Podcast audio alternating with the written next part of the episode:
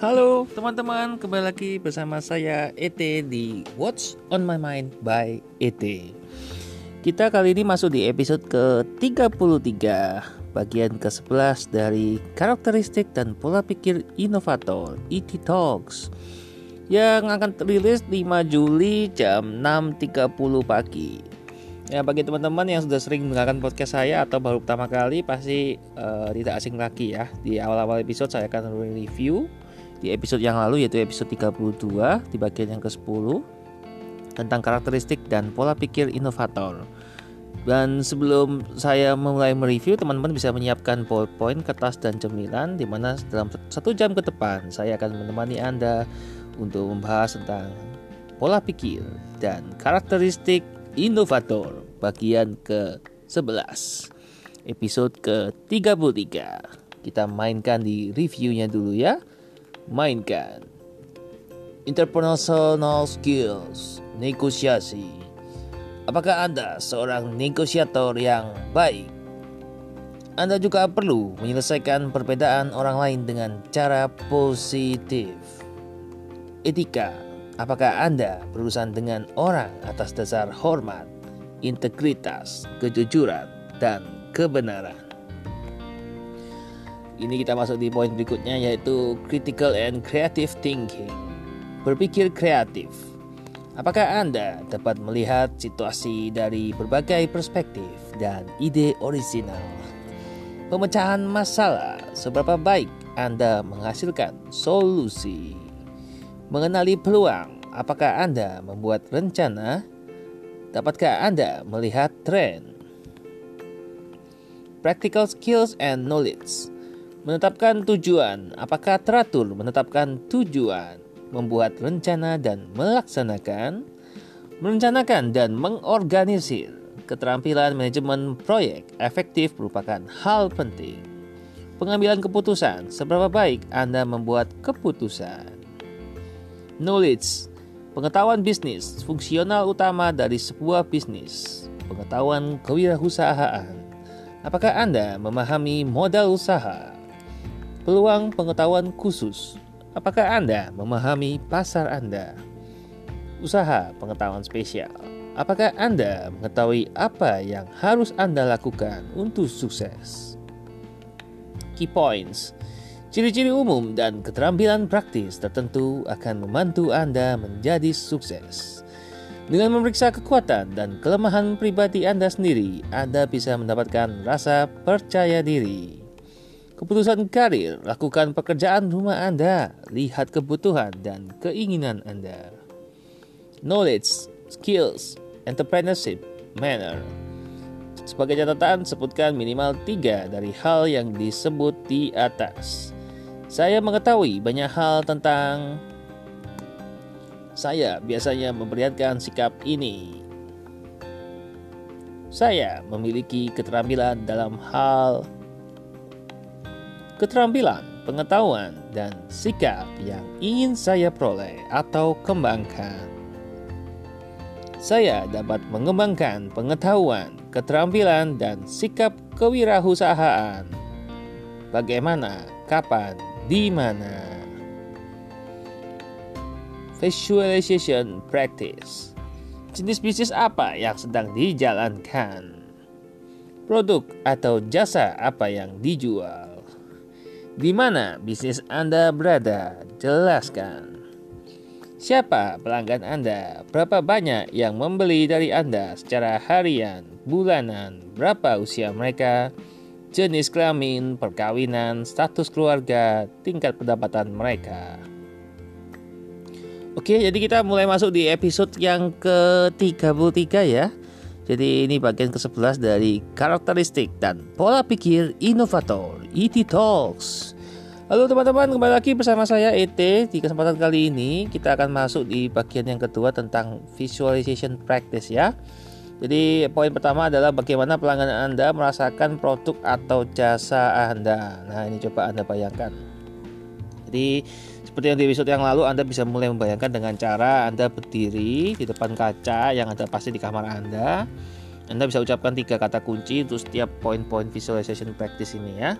Jadi bagaimana Anda pelanggan merasakan produk atau jasa Anda? Ini di episode yang lalu saya menggunakan contoh produk kecantikan ya. Jadi misalkan mereka bangun pagi kan mereka pasti pakai krim pagi kan. Bagaimana caranya? Mungkin dari natapkan di muka ya kan.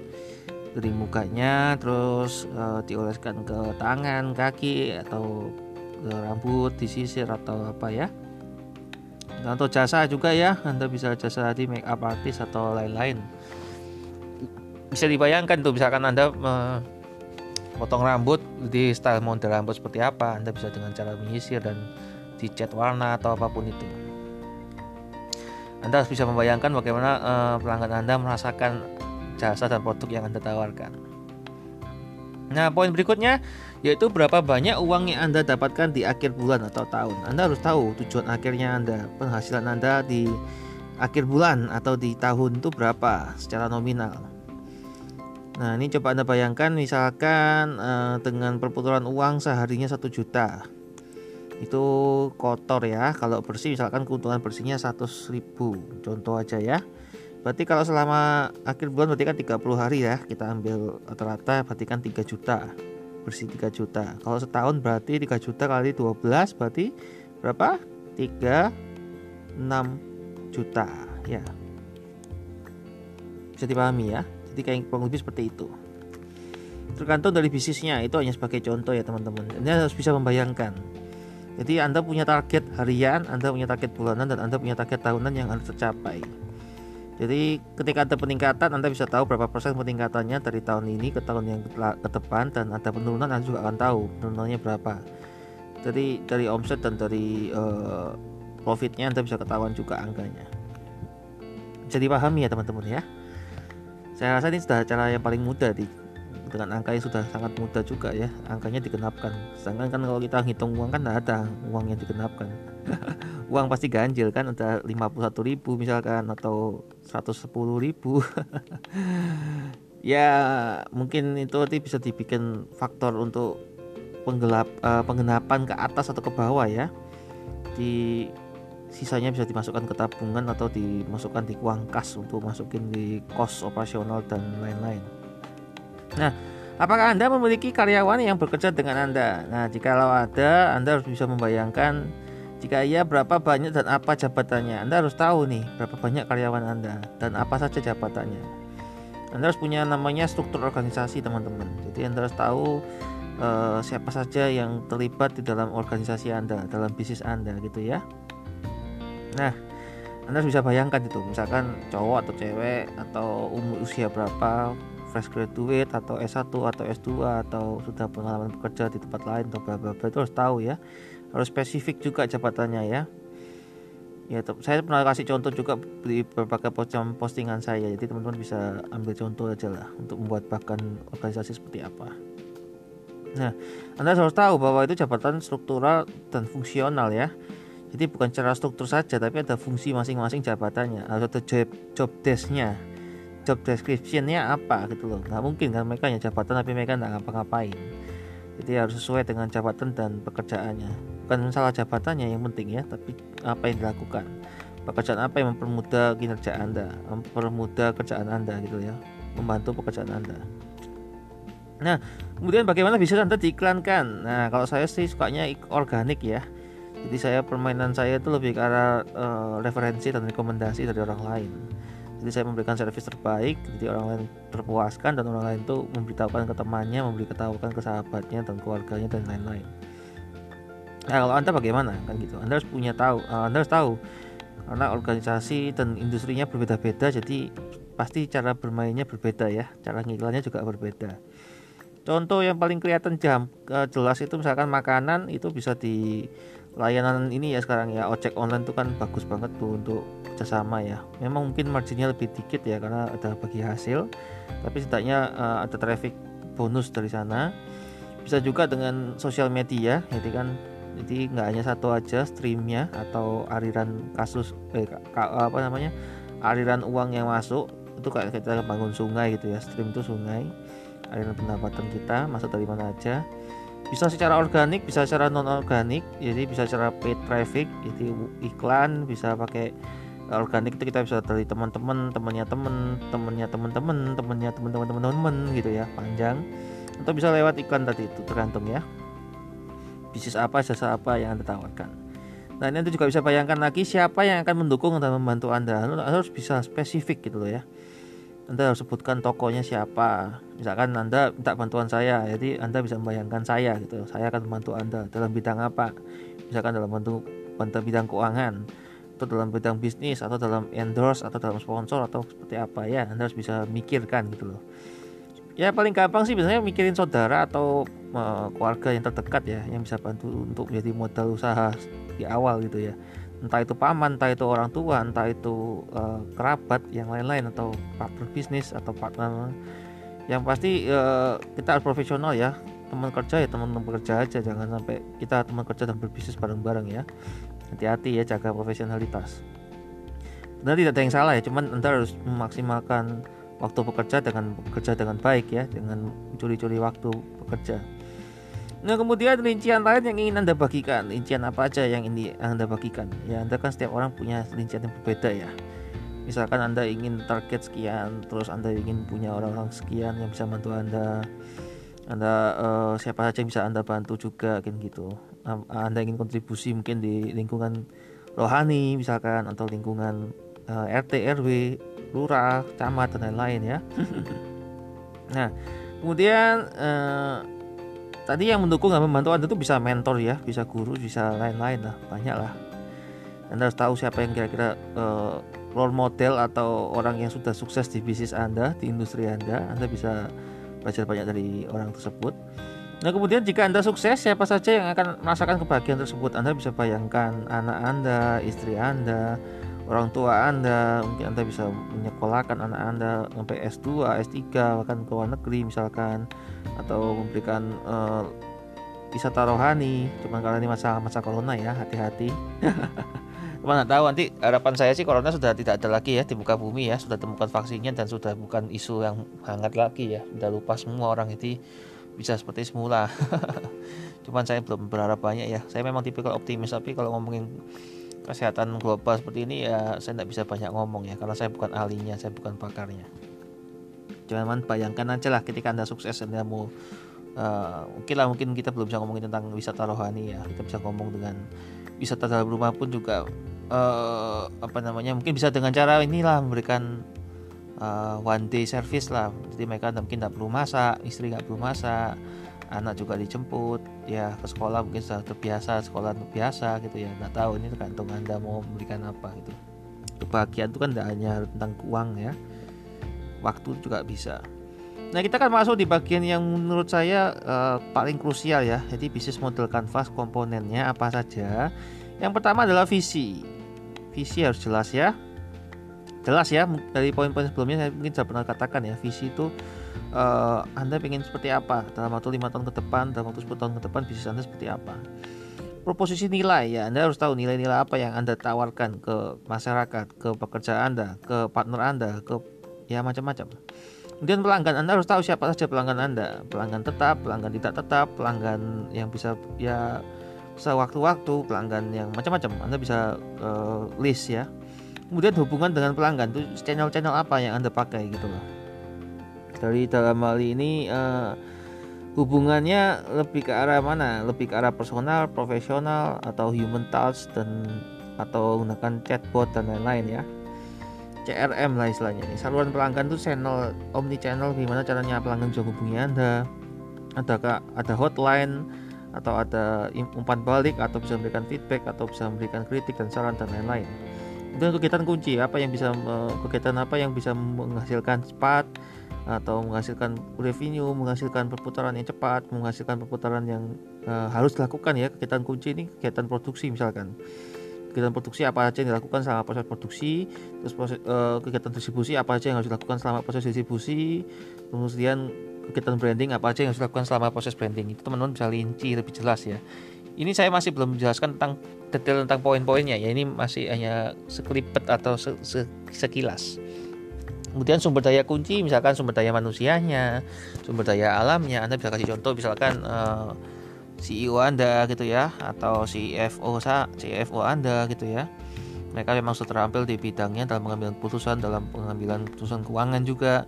Bisa nyimpan uang bisa uh, untuk aset mengamankan aset dan lain-lain ya. Kemudian mitra kunci anda bisa tahu uh, mitra partner anda siapa yang strategic partner anda? Misalkan bisnis anda anda bisa kawinkan dengan bisnis yang lain gitu kan? Bisa bisa merger bisa akuisisi juga itu mitra kunci.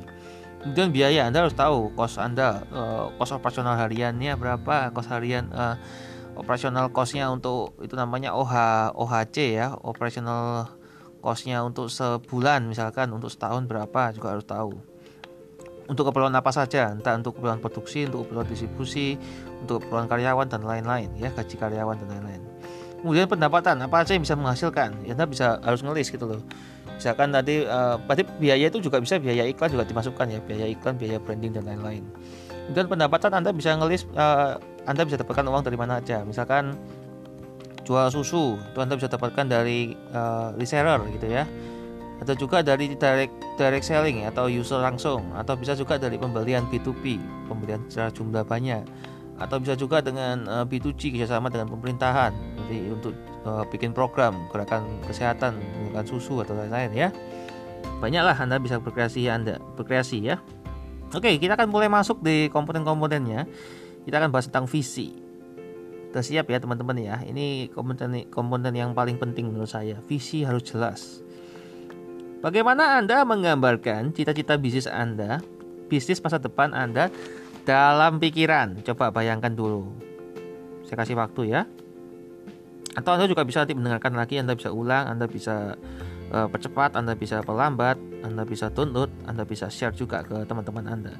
Pastikan Anda bisa uh, ini ya, punya orang juga namanya vision board ya. Anda harus punya papan tulis yang isinya tentang visi bisnis Anda dalam masa depan seperti apa.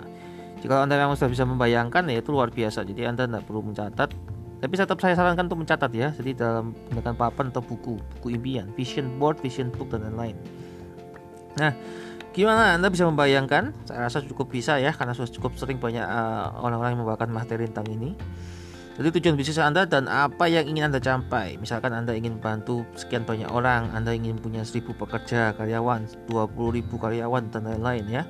Nah, itu kan Anda membantu banyak meningkatkan ekonomi keluarga ya, jumlah orang yang Anda bantu itu ya tinggal di faktor kali aja. Satu keluarga kalau kepala keluarga bisa empat anak eh empat satu keluarga bisa empat anggota. Dua dua itu suami istri dan dua orang anak. Itu standar rata-rata seperti itu.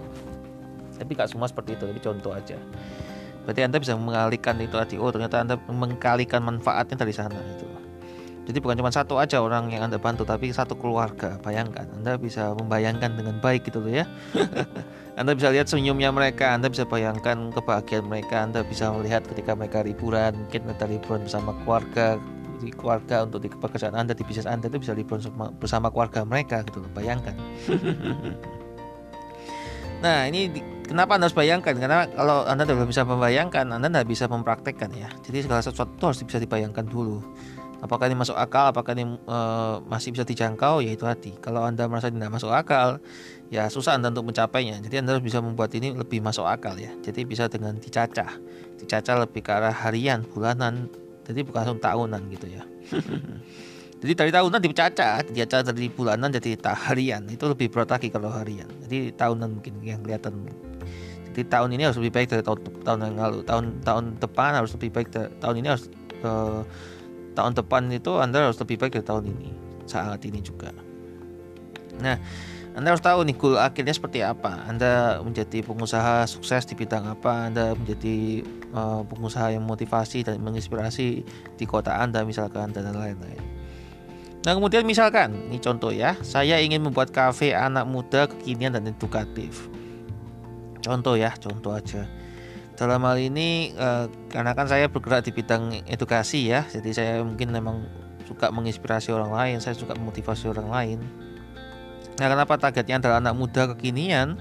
Ya, karena kan anak muda ini adalah generasi masa depan ya. Jadi masa depan ini kan tergantung pada generasi di bawah kita. Kalau saya ini masuk di generasi milenial atau generasi 20-an atau generasi 90-an. Ya usia saya masih 28 ya masih milenial lah. Milenial kan 18 sampai 35 di tahun di tahun ini gitu.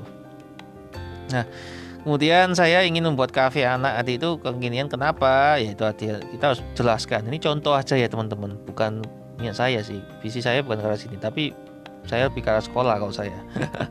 Cuma setelah tahu adanya pandemi corona seperti ini sekolah banyak yang tutup juga saya berpikir lagi. Bisnisnya tidak bisa abadi saya harus berpikir yang lain gitu.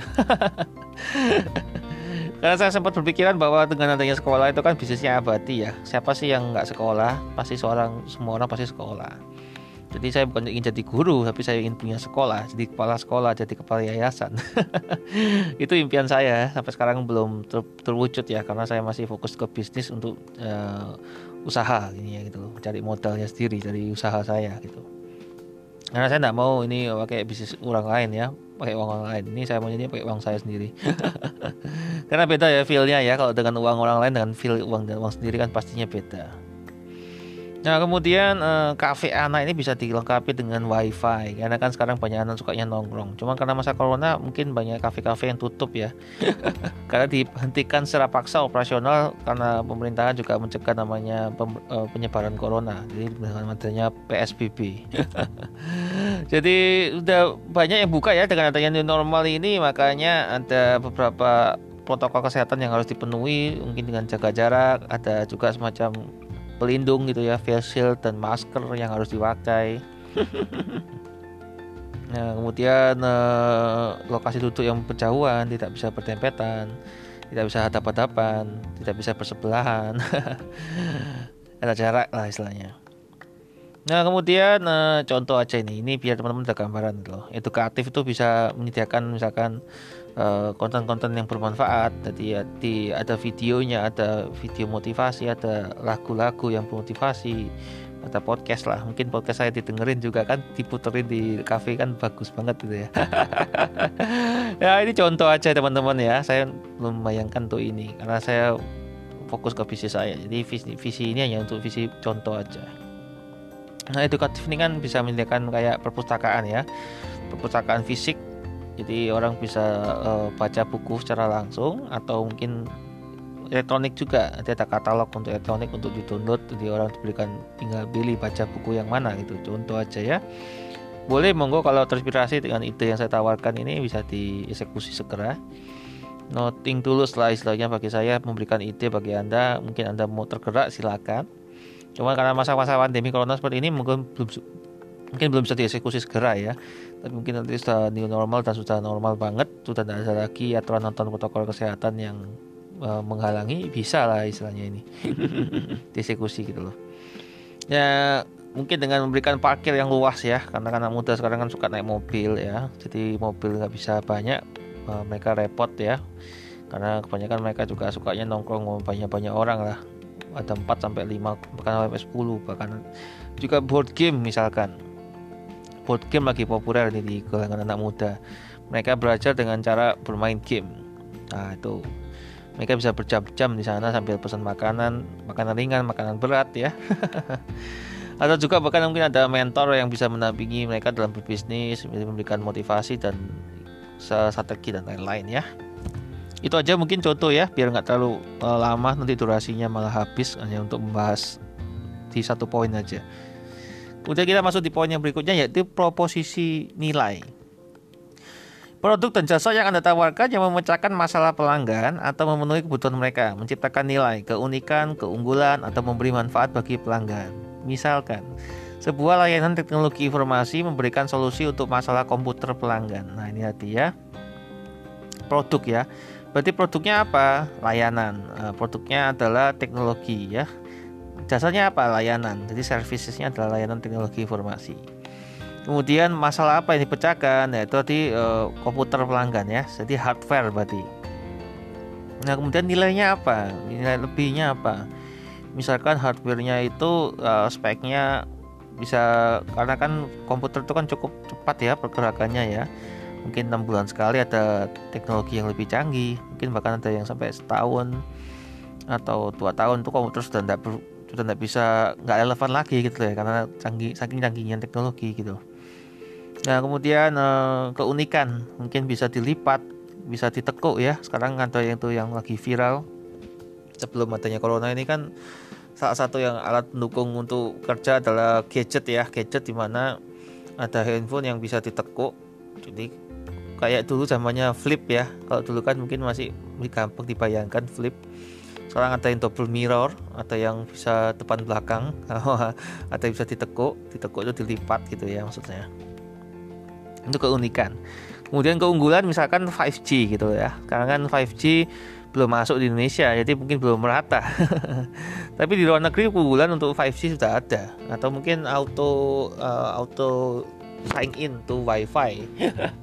Jadi tidak harus tahu password dari wifi nya apa bisa langsung masuk. Itu kan contoh aja atau bisa juga uh, fitur untuk mencari handphone yang hilang atau mencari jodoh. Siapa tahu kan namanya kecanggihan teknologi kita nggak pernah tahu. Ini kan bercanda. Tapi siapa tahu tadi bercandanya di serius kan? Karena segala halnya dulu yang dianggap bercanda akhirnya diseriusin dan akhirnya jadi hasil kan? Dan kemudian memberi manfaat bagi pelanggan Nah, ini kan dari adanya fitur-fitur seperti ini, layanan teknologi informasi pelanggan bisa uh, ini ya jalur cepat ya istilahnya ya. Mereka bisa tahu informasi kekinian, mereka bisa tahu teknologi apa yang terbaru, terkini ter, terbarukan itu ya. Up to date jadi mereka tidak kudet atau ketinggalan berita. Nah kita langsung masuk aja poin berikutnya biar nggak terlalu lama di pelanggan.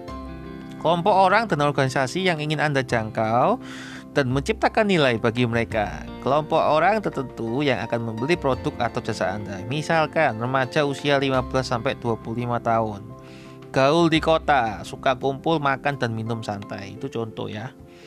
Jadi spesifik nanti kan kelompok orang dan organisasi. Jadi remaja. Jadi kelompoknya adalah remaja. Atau remaja ini bisa remaja, mohon maaf, ini remaja keagamaan misalkan. Contohnya uh, kumpulan orang anak di gereja atau di uh, masjid atau pesantren itu contohnya. Nah, uh, organisasi juga banyak ya, organisasi sekolahan juga bisa, organisasi pemerintahan juga bisa. Nah, contoh lah. Nah, yang bisa Anda jangkau ya dalam hal ini Anda bisa uh, berkomunikasi dengan mereka Anda bisa menawarkan jasa Anda menawarkan produk Anda Nah kemudian kelompok orang tertentu yang akan membeli produk atau jasa Anda Nanti kan kalau anak-anak usia ini itu mereka gaul banget di kota ya Mereka sekarang carinya yang Instagramable ya. Jadi backgroundnya bagus buat difoto Buat di share, di, diviralkan itu di media sosial. Jadi banyaknya uh, ini apa namanya uh, ini loh yang belakang ada tulisannya. Ada gambar-gambar itu yang kata-kata motivasi atau gambar-gambar yang lucu gitu ya. Bahkan desain interior yang bagus contohnya itu ya. Dan makanan minum yang santai. Ini menu-menunya dengan judul uh, dengan rasa yang enak pastinya ya karena mereka akan betah dengan rasa yang enak dan murah. Termasuk wifi juga ya. Mungkin free refill minum es teh atau free refill air putih misalkan. Makan dan minum santai ya. Jadi mereka tidak terburu-buru. Itu contoh aja ya. Pelanggan yang anda bisa sasar atau anda target market anda. Bisa dibayangkan ya. Karena anda harus bayangkan dulu sebelum anda bisa melis apa aja yang anda harus tulis di, di kertas dan buku anda kertas dan pulpen anda ini yang saya sebutkan di awal kan harus pakai itu kita ngomong poin berikutnya yaitu hubungan dengan pelanggan jenis hubungannya dibuat dan dijaga dengan pelanggan anda Cara Anda mendapatkan kepercayaan dan kesetiaan mereka. Misalkan, menunjukkan apresiasi, ucapan, terima kasih, selamat ulang tahun, dan lain-lain melalui SMS agar pelanggan tetap membeli produk atau jasa Anda. Nah ini nanti coba di, dibangun hubungan yang khusus ya, hubungan yang spesial, hubungan yang baik ya. Jadi biar pelanggan tetap betah, tetap kembali lagi, karena itu uh, aset Anda ya. Tetapi juga perlu kalau perlu bisa bikin kayak semacam buku tamu yang akan di, dilakukan pengundian hadiah atau apa pun itu hadiah bisa hadiah menu makanan atau minuman voucher dan lain-lain ya sekreatif mungkin lah teman-teman. Silakan nanti kalau anda mau konsultasi sama saya anda bisa hubungi saya di medsos saya bisa tag dan mention saya. Jika anda merasakan manfaat anda juga bisa share ini podcast saya episode saya gitu ke teman-teman anda. Nah uh, medsos sekarang kan sudah banyak ya yang anda bisa ucapkan terima kasih. Misalkan ada orang yang uh, mengucapkan anda ulang tahun itu kan. Kayak di LinkedIn tuh ada uh, auto generated message namanya jadi ada notifikasi pemberitahuan bahwa ada teman yang sedang ulang tahun anda bisa ucapkan secara langsung. Bisa di custom juga bisa dirubah settingannya kata-katanya. Atau tetap sama seperti itu happy birthday bla bla bla namanya siapa. Atau di Facebook Anda juga bisa ucapan secara khusus itu kan Anda ketik Anda bisa copy paste dari uh, yang lama yang ada biar nggak biar nggak kelamaan cuma dirubah namanya contohnya aja. Nah kemudian ada juga kenaikan jabatan misalkan promosi atau pindah pekerjaan baru atau lain-lain. Uh, ada pernikahan juga misalkan atau juga ada yang sedang berduka itu Anda juga bisa ucapkan ya.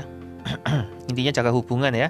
Jadi bukan cuman uh, mau ada maunya aja tapi ya kita berteman lah. Jadi ibaratnya kan enak ya kalau kita beli pekerjaan uh, beli produk dan jasa dari teman kita sendiri gitu ya daripada dengan orang asing ya makanya kita harus merasakan uh, jadi teman dekatnya mereka. Seperti di podcast saya kan di episode awal-awal saya juga bilang deskripsinya adalah Anda mengenal saya lebih dekat dan saya mengenal Anda lebih dekat. Jadi bukan Anda saja yang mengenal saya ya kan? Yang you know my name not my story itu ya.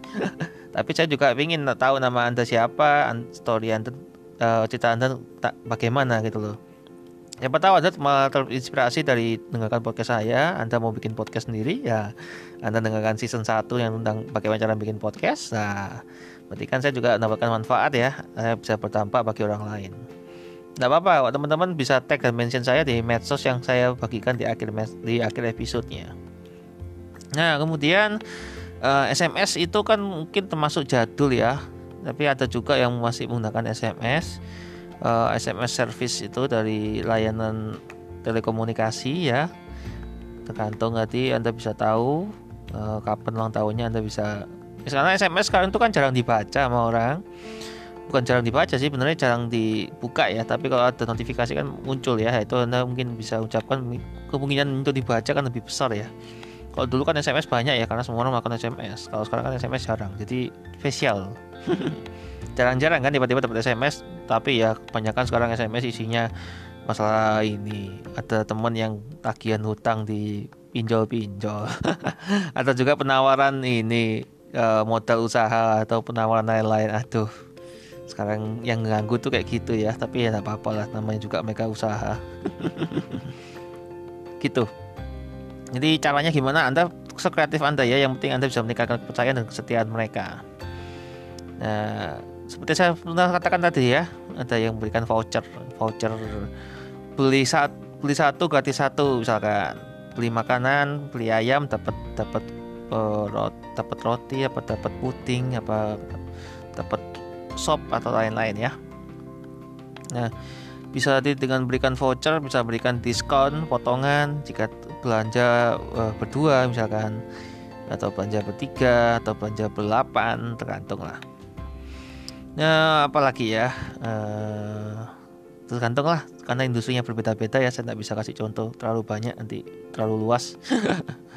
Atau misalkan ada ini ini nih ini promo nih potongan diskon untuk yang ulang tahun misalkan ulang tahun ke 18 berarti diskonnya 18% misalkan. Ulang tahun ke 70 berarti diskonnya 70% nah tapi tergantung lagi ya itu kan uh, strategi marketing masing-masing. Dihitung dulu marginnya ya sebelum ada diskon-diskon dan lain-lain itu. Gimmicknya harus diatur ya jangan asal pasang gimmick. Harus disesuaikan dengan bisnis anda ya jangan sampai rugi lah intinya.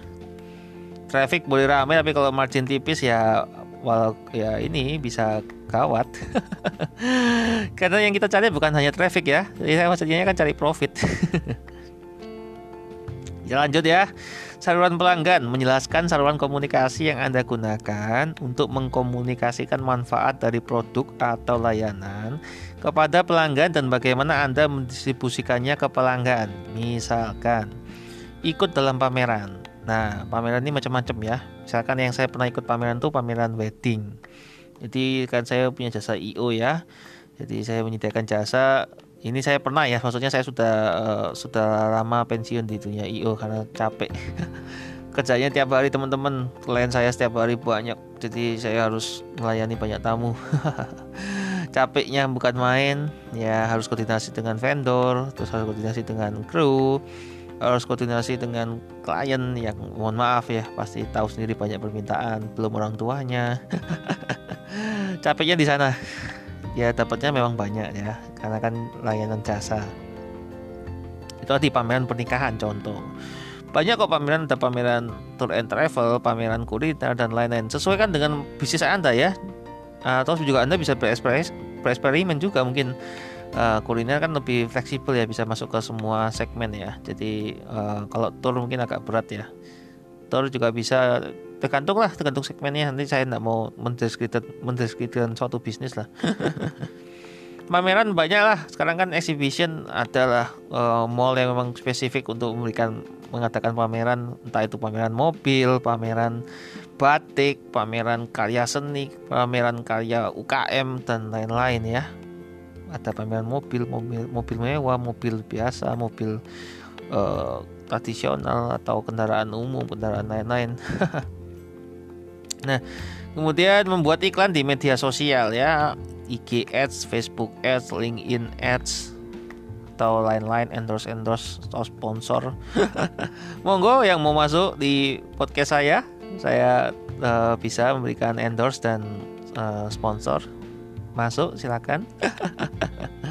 nanti saya kasih red cardnya belum saya siapin nanti kalau memang ada permintaan saya akan sesuaikan dulu uh, segmennya seperti apa yang pasti pendengar saya adalah pebisnis ya dan orang yang mau buka usaha yang kurang lebih membutuhkan pemodalan usaha. Berarti kan banyak orang ya, lebih besar ya marketnya. nah kemudian membuat brosur ya, brosur itu harus jelas, gambarnya yang banyak, gambarnya yang besar, jangan tulisannya yang banyak, pusing nanti orang bacanya. Bikin gambar yang menarik juga, yang sesuai, jangan yang nggak sesuai, dan jangan aneh-aneh ya uh, brosur tuh ada, ada ukuran standarnya ada harganya juga. Tergantung lah brosur yang ada press listnya atau yang gak ada press listnya atau gimana ya. Tergantung anda mau bikin voucher juga atau mau bikin apa pun ya. Tergantung kreativitas anda tergantung bisnis anda apa nah kemudian spanduk. Spanduk itu kan uh, backdrop lah istilahnya ditaruh di belakang untuk event atau acara-acara tertentu gitu ya. Bisa ukuran 4 kali 6 oh, 4 kali 6 meter ya bukan senti ya. Itu kan kayak foto kalau 4 kali 6 bisa dua kali tiga atau bisa sampai besar banget menutupi semua mall atau yang lain-lain. Tergantung dari ke keperluan ya. Kemudian iklan radio. Ini kan uh, anda dengerin di radio elektronik ini ya aplikasi radio kan. Boleh kok tetap saya ada segmen untuk khusus iklan juga bisa silakan monggo yang mau masuk Jadi uh, ikan radio masih relevan ya teman-teman. Apalagi kalau segmennya kan sudah banyak ya. Ada segmen remaja, ada segmen pebisnis, ada segmen yang lain-lain. Tergantung market anda seperti apa. Televisi masih menarik ya karena masih banyak orang yang melihat televisi apalagi masa-masa pandemik ini. Rating dan share-nya lagi naik-naiknya walaupun sudah bersaing dengan televisi kabel ya. televisi kabel belum apalagi Netflix ya. Saya sebutin merek aja karena susah membayangkan untuk yang lain yang anda bisa bayangkan kalau saya sebut merek TV lain gitu ya.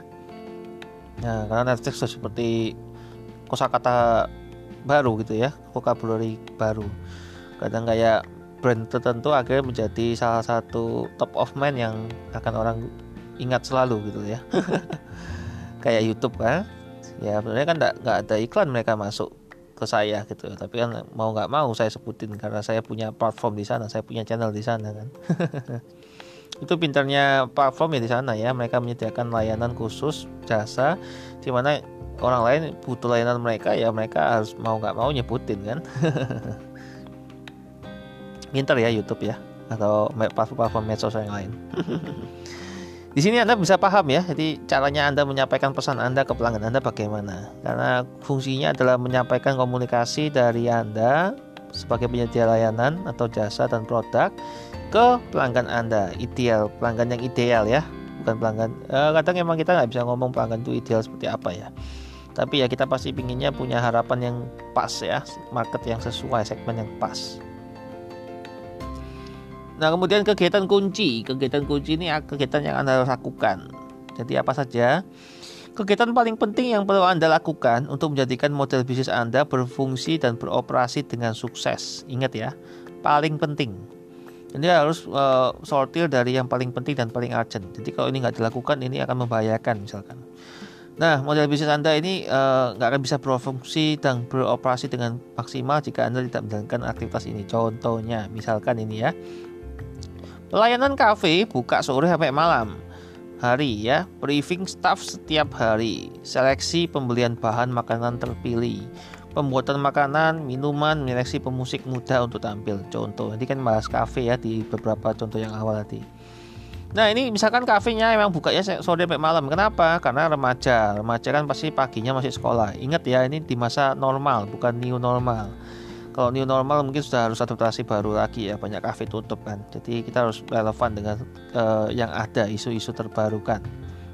Makanya uh, ini kan materi saya tulisnya di tahun lalu ya masih normal-normal saja tidak ada corona tidak ada pandemik yang masuk di Indonesia khususnya di Surabaya juga zona merah tidak ada nih jadi ini mungkin tidak akan relevan atau di depannya uh, masih sih. Harapan saya sudah bisa berjalan normal ya. Karena ekonomi harus berjalan teman-teman. Roda ekonomi harus bergerak gitu ya. Nggak bisa kita roda ekonomi diam saja. Nah kita boleh diam di rumah tapi roda ekonomi tetap harus jalan. Work from home ya. Jadi bukan stay at home. Stay at home tinggal di rumah. Tapi harus work from home. Sama kayak kayak saya bikin podcast ini kan memang di rumah. Saya lebih senang di tempat yang nyaman. Ya rumah itu tempat paling nyaman saya bisa berhari-hari berbulan-bulan bertahun-tahun di rumah nggak nggak ke mana-mana. Bukan berarti saya nggak ngapa-ngapain. Saya telepon saya video call saya produksi konten saya bikin saya nulis materi saya uh, saya rekaman podcast saya uh, bikin channel di YouTube dan lain-lain. Banyak aktivitas yang bisa dilakukan di rumah. Jadi bagi anda yang merasa boring di rumah saja misalkan yang anda dengarkan di masa-masa pandemi corona banyak kok aktivitas yang anda bisa lakukan misalkan join IG live itu ya anda gabung di IG live yang ada di toko-toko yang anda bisa lihat yang anda bisa pelajarin. Sekarang banyak ya orang yang buka kelas-kelas itu. Sampai banyak banget di IG feed saya itu story-nya muncul banyak IG live-nya.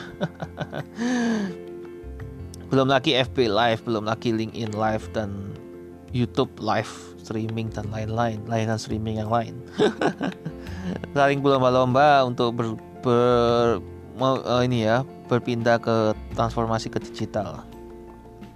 Nanti contohnya nanti kalau buka sore sampai malam berarti kan karena uh, remajanya itu sekolah pagi. Jadi kan nggak mungkin mereka bolos sekolah. Jangan sampai anda menerima tamu ya pelanggan khususnya anak-anak muda ini yang mereka bolos sekolah pakai seragam sekolah. Jangan ya.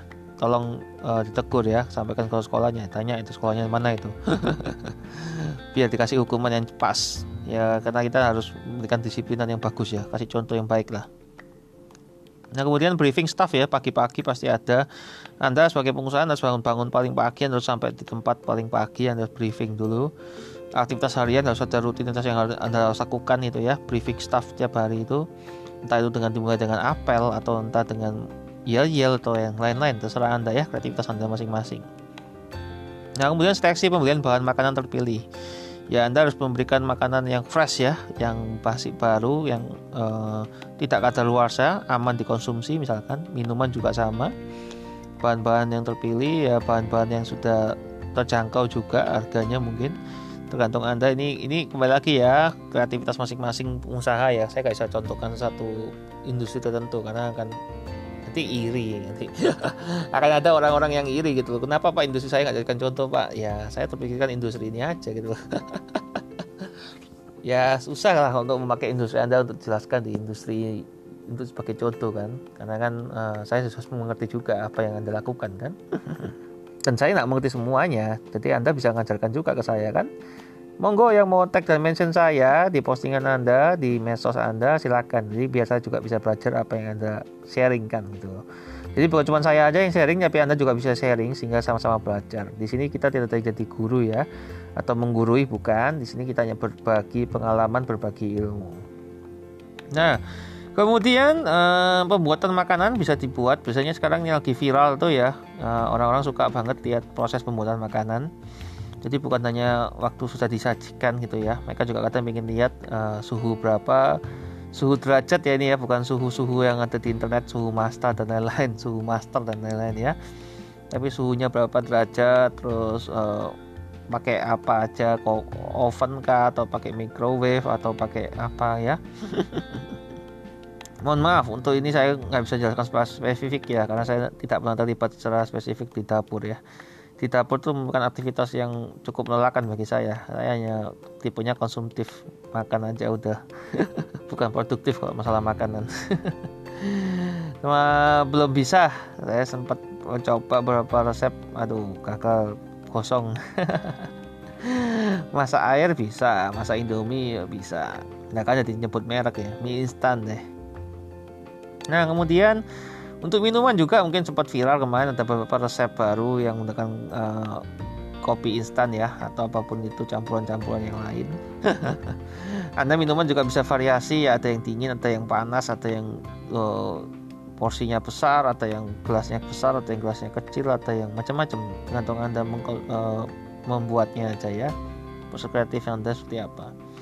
Nah kemudian pemusik muda yang tampil Anda harus bisa menseleksi ya. Ini kan gig ya. Mereka tampil ini kan untuk menghibur dan mereka juga butuh butuh penghasilan kan. Pastikan Anda sesuaikan lah dengan lagu yang lagi relevan, lagu yang lagi populer, lagi viral di market Anda gitu loh. Jangan sampai Anda lagunya lagunya nggak sesuai gitu ya.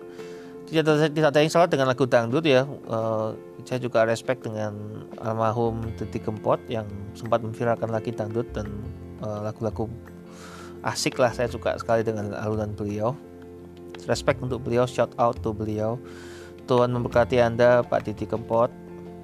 Uh, Tuhan memberkati anda Tuhan menerima anda di sisinya. Nah itu hati ya gak hanya yang muda-muda ya tapi ya pokoknya uh, musisi yang lagi in lagi in trend lah lagu-lagunya. Jadi mungkin mereka bisa cover. Nah, sumber daya kunci, sumber daya kunci ini jaringan orang-orang dan bisnis lain yang menyediakan barang, jasa, dan keahlian atau sumber daya lain yang menguntungkan atau berkontribusi terhadap operasional bisnis. Juga pihak-pihak yang dapat mendukung Anda, misalkan mentor atau penasihat bisnis. Nah, dalam hal ini saya memang peran saya lebih banyak karena mentor dan penasihat bisnis ya.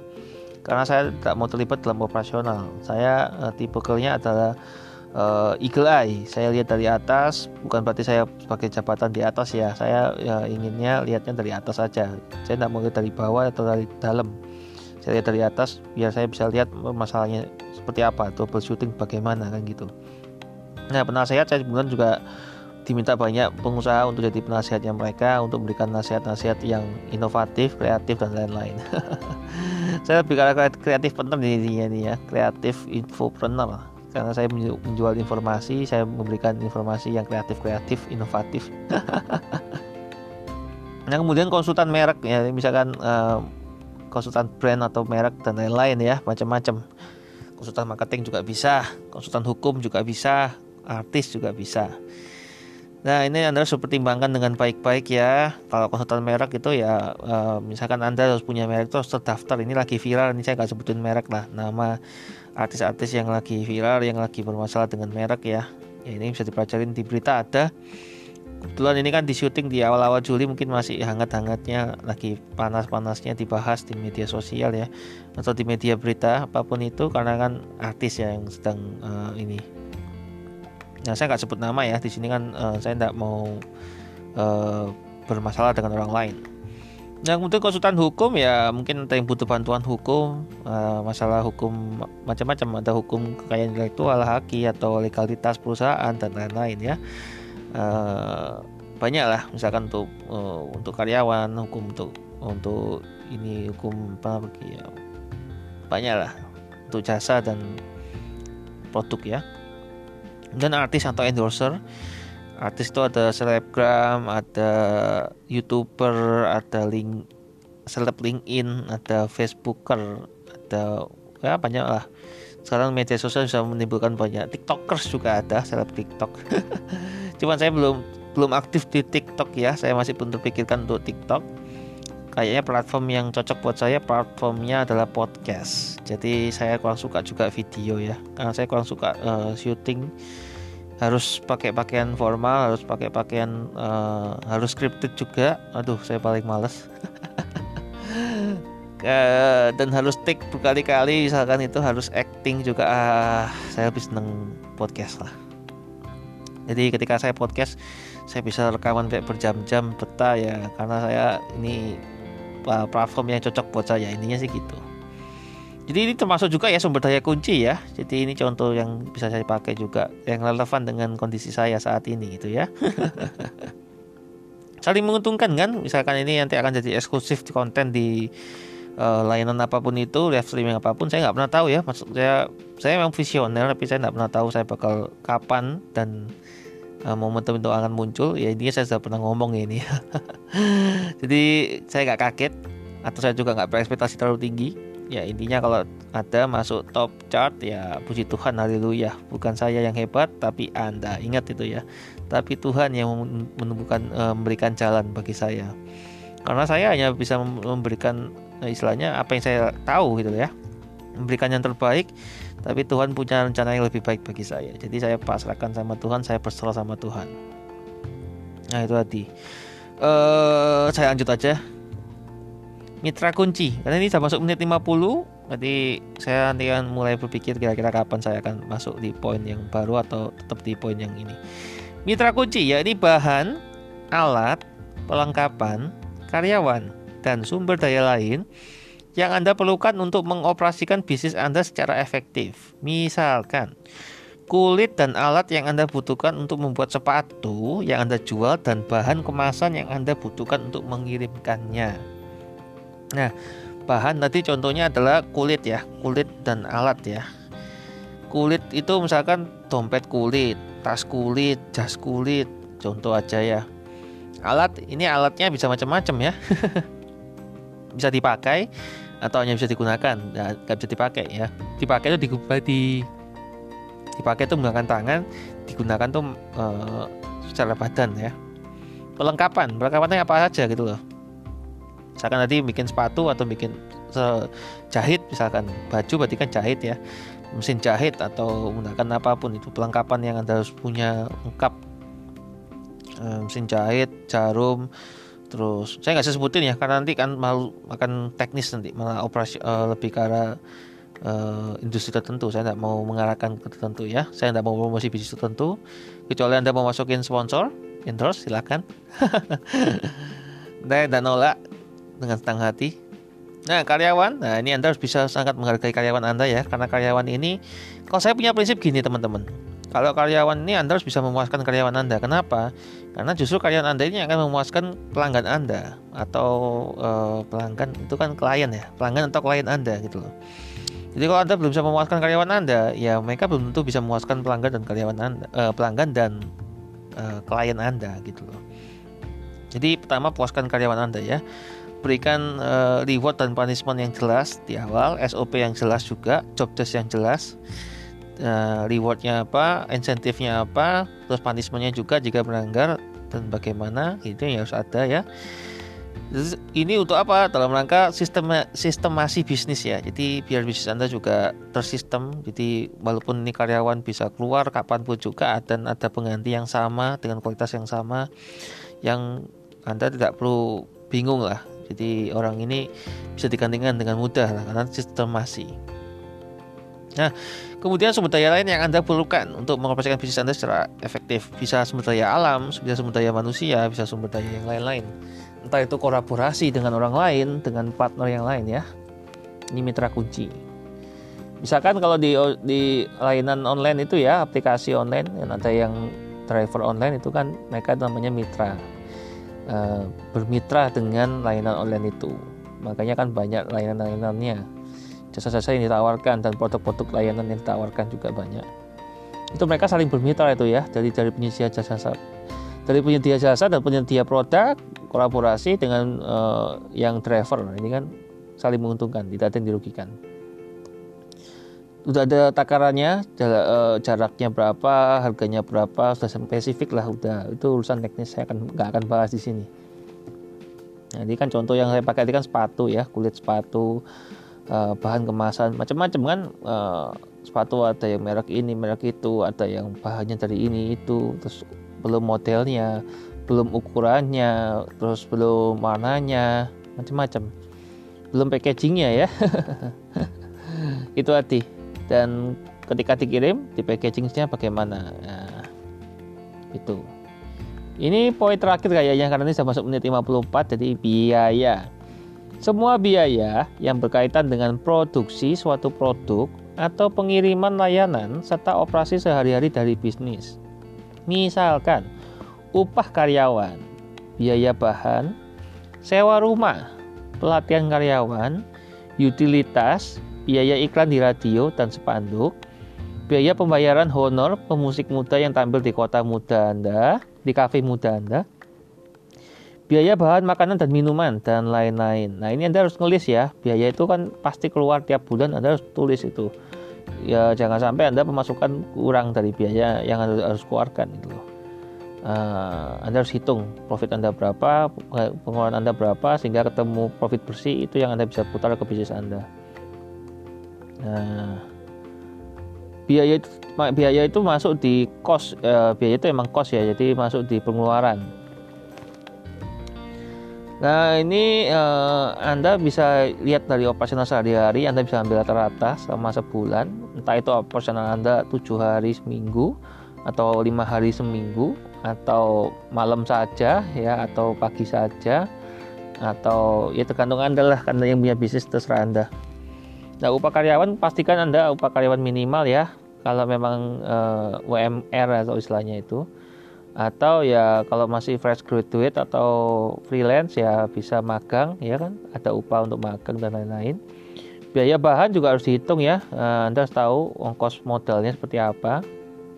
Sewa rumah misalkan anda nyewa untuk bisnis anda gitu kan. Anda harus hitung eh, pengeluaran sewa bulanannya berapa selama berapa tahun gitu ya harus balik modal dulu kan pastinya.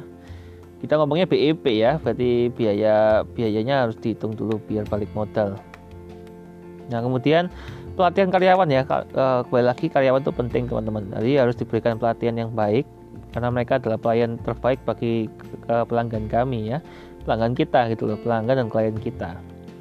Nah kemudian utilitas. Utilitas itu uh, fasilitas-fasilitas yang ada yang bisa mempermudah. Misalkan mesin fax mesin fotokopi atau misalkan kendaraan kendaraan kantor dan lain-lain ya.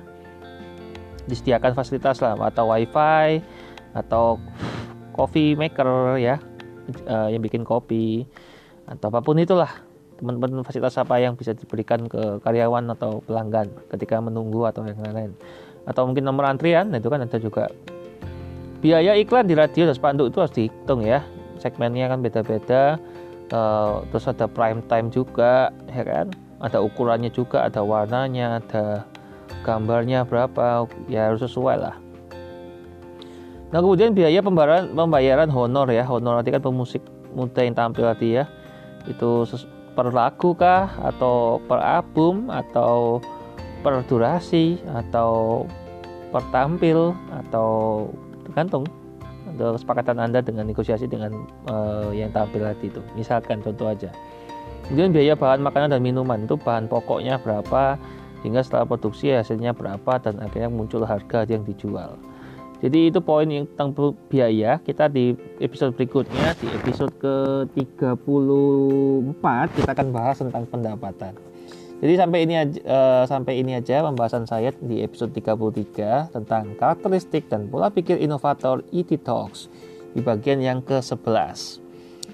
Teman-teman silakan follow saya di meso saya Eleos Virus G atau Eleos Virus Gandawijaya ada di LinkedIn, Twitter, Instagram, Facebook, uh, YouTube channel ya, ada juga di Line, Telegram. Kalau di podcast saya di What's on My Mind by ET bisa didengarkan di Spotify, Anchor, dan layanan live streaming yang lain, Google Podcast, Apple Podcast. Salam salut bagi Anda yang mendengar saya sama satu jam terakhir. Terima kasih Anda hebat, Anda dahsyat, Anda luar biasa. Uh, sampai ketemu di episode ke-34 tetap di karakteristik dan pola pikir inovator. You know my name, not my story. Saya harap setelah Anda mendengarkan cerita saya, saya Anda bisa lebih mengenal saya, saya juga bisa mengenal Anda.